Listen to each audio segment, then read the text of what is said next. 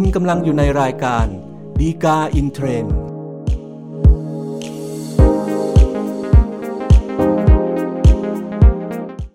สวัสดีครับท่านผู้ชมท่านผู้ฟังทุกท่านนะครับ พบกันอีกครั้งกับรายการฎีกาอินเทรนด์รายการที่นำสาระดีๆ ที่น่าสนใจจากคำพิพากษาศาลฎีกา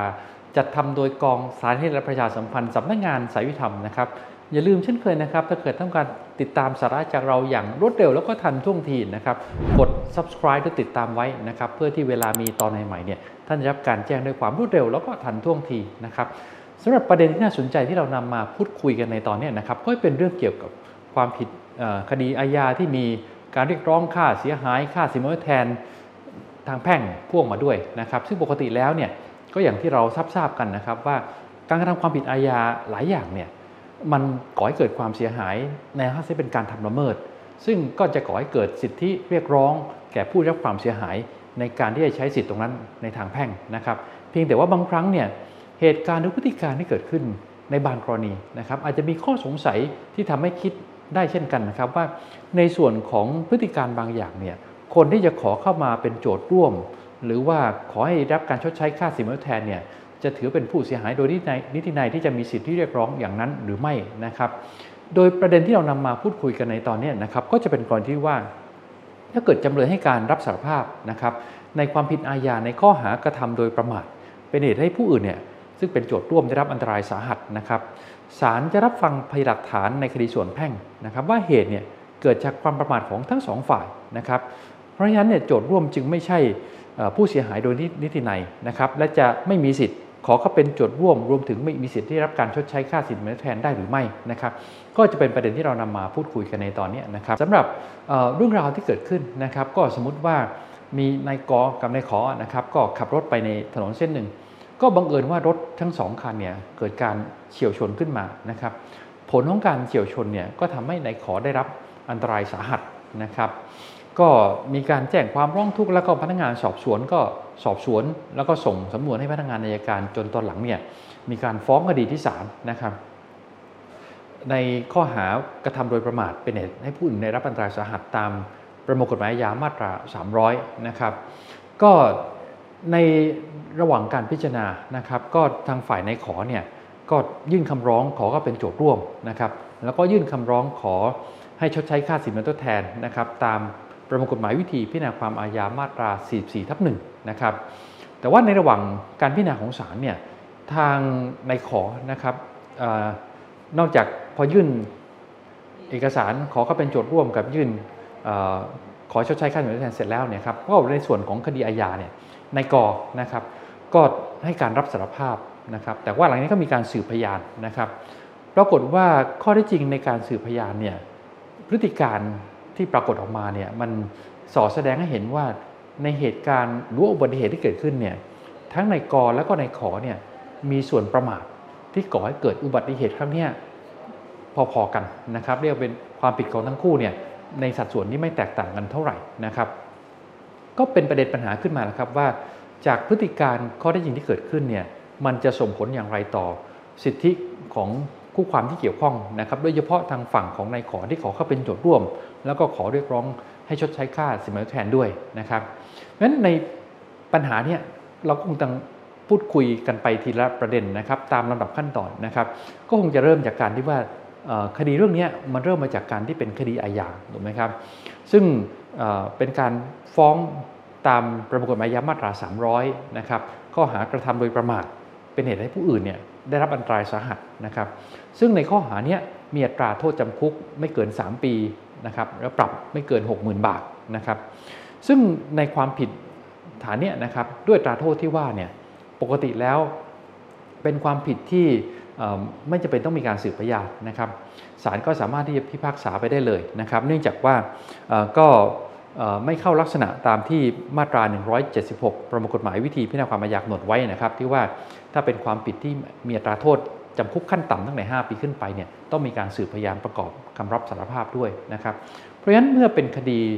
ที่มีอัตราโทษ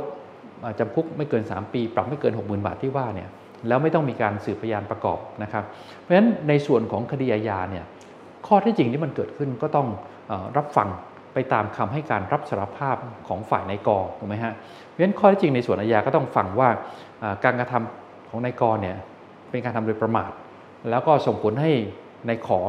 นะครับได้รับอันตรายสาหัส อันนี้คือข้อที่จริงในส่วนอาญาที่เกิดขึ้นนะครับ คราวนี้ประเด็นนี้เกิดขึ้นก็คงเป็นเรื่องว่าแล้วถ้าอย่างนั้นเนี่ยข้อที่จริงที่เกิดขึ้นในการสืบพยานเนี่ยมันมีที่มาที่ไปอย่างไรแล้วก็ส่งผลอย่างไรถูกไหมฮะงั้นเมื่อ ข้อที่จริงในส่วนอาญาเนี่ยมันยุติไปอย่างที่ว่าแล้ว ถามว่าในการสืบพยานที่มันเกิดขึ้นเนี่ย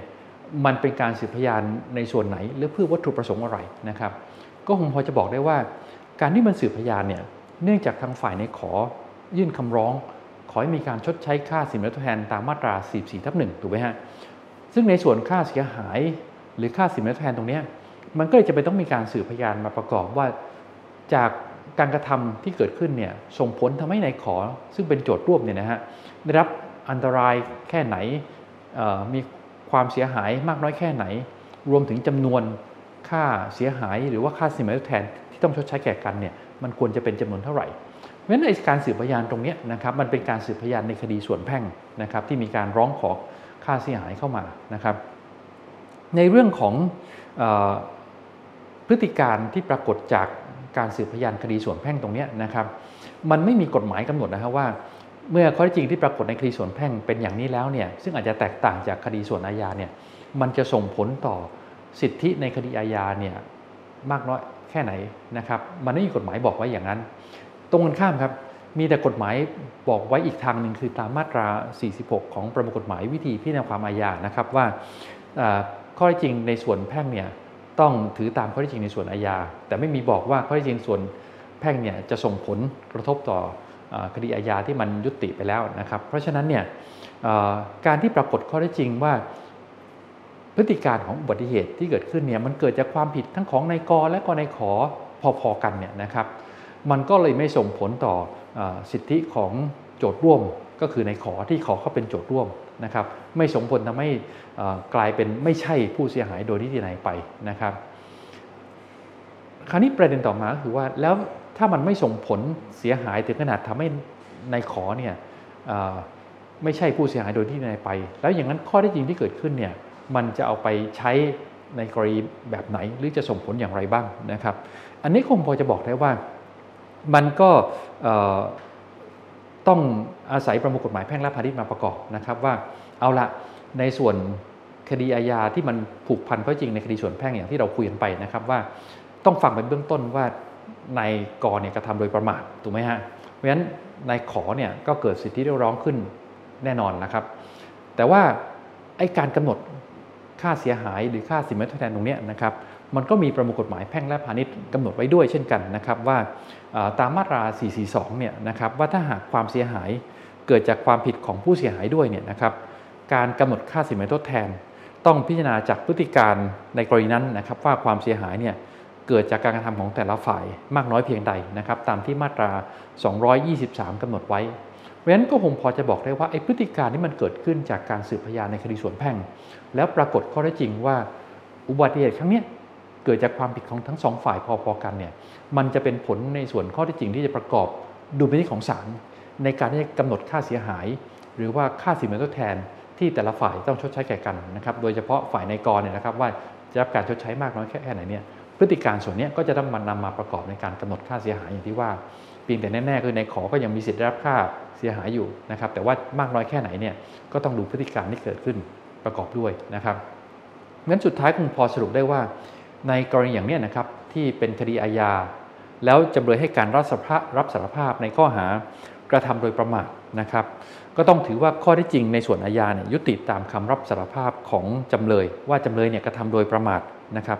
แล้วข้อที่จริงที่ว่าเนี่ยครับก็ผูกพันคดีส่วนแพ่งด้วยนะครับ แล้วก็ไม่สามารถจะนำข้อจริง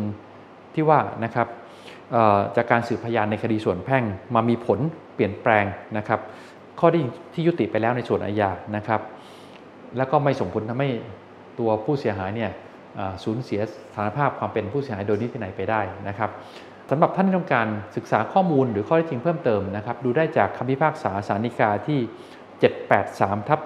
2165 ครับ เป็นครบถ้วนครับสำหรับรายการดีกาอินเทรนในตอนนี้นะครับอย่าลืมเช่นกันนะครับพบกันใหม่ในตอนหน้า ซึ่งเราคงพยายามสรรหาสาระที่น่าสนใจ มานำเสนอสู่ท่านผู้ชม ท่านผู้ฟังทุกท่านเช่นเคยครับ พบกันใหม่ในตอนหน้าครับ สวัสดีครับ